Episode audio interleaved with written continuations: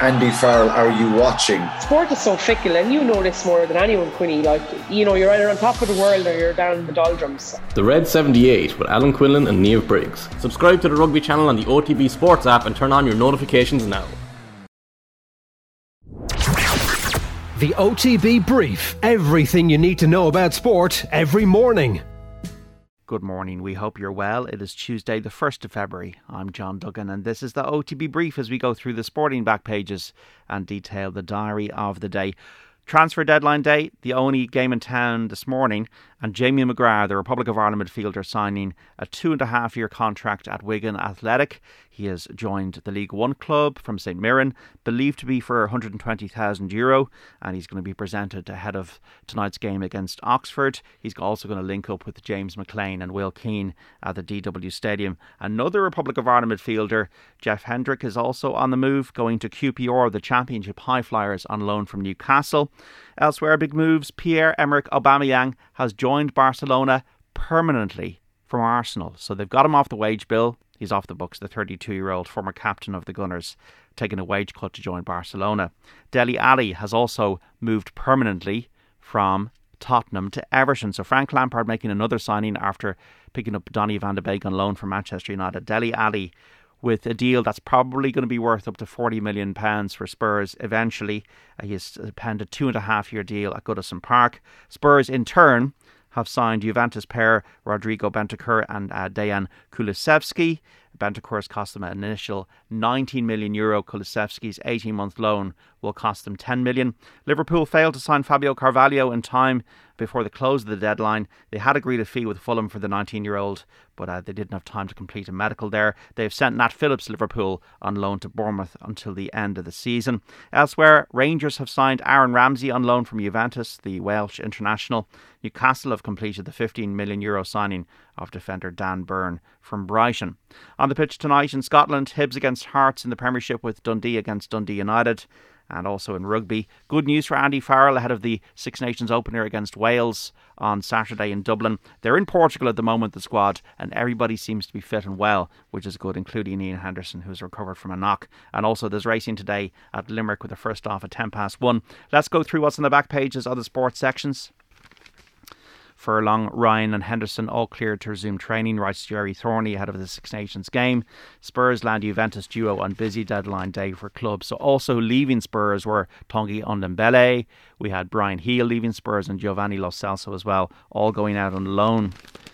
And also in Sports Tuesday in the Irish Times, reaching the World Cup semi final, not the be all and end all, uh, writes Gerry Thornley. And will All Ireland buzz be there in July? Asks Brian Lohan. That's Gaelic Games with Sean Moran. So Lowen welcomes Munster Council decision to revise scheduling. Round robin fixtures will be released in the next day or so. That is in the Irish Times. Also, profile of the Winter Olympian athlete Bubba Newby, who's going to be uh, in the freestyle skiing next week in Beijing. We have the Irish Independent. Lampard lands Alli for free in Everton's deadline day coup. Well, there is going to be money involved in that transfer, but Dele Alli has left Tottenham to move to Everton. How will it go? We'll wait and see. Also, Kerry Dublin a sellout as GAA close loophole on red cards. Colm Keys writing that Dublin's trip to Tralee to play Kerry on Saturday night is officially a sellout. A capacity crowd of between 11,000 and 12,000 at Austin Stack Park. Meanwhile, the GAA could move to close the loophole that allows teams to return to a full complement of players for extra time after they've lost players to red cards in the back of the Irish Independent. The UK Times, Daddy handed a fresh start by Lampard. Eriksen to play in a fortnight. Christian Eriksen with that moved to Brentford yesterday, uh, which is a very interesting development. Obviously, had that cardiac arrest at the Euros and has thankfully made a full recovery. The 29 year old will begin training with his new teammates next week. Thanks for nothing. Auba out on a free transfer.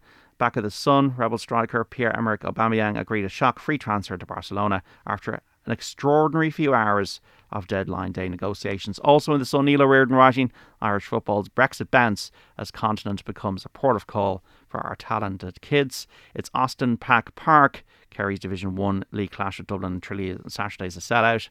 And also stay put Lingard. Jesse Lingard's been left in limbo after his proposed move from Man United to Newcastle broke down the back of the sun. Irish Examiner, Kieran Shannon's big article today, and as the front page headline, Blue Monster No More. Kieran Shannon on how Dublin have lost their fear factor following their opening day defeat in the league to Armagh at the weekend. Back of the star, good to be back. Doctor's U turn paved way for Eriksen return. So Christian Eriksen was given the green light to sign for Brentford only after a U turn by the doctor, who previously insisted he'd never be allowed to play in Britain. Also on the back of the star, green and gold ticket rush. So Dublin's eagerly awaited Division 1 encounter with Jack O'Connor's Kerry on Saturday night in Tralee has sold out. And Hef's joy at Ireland's call.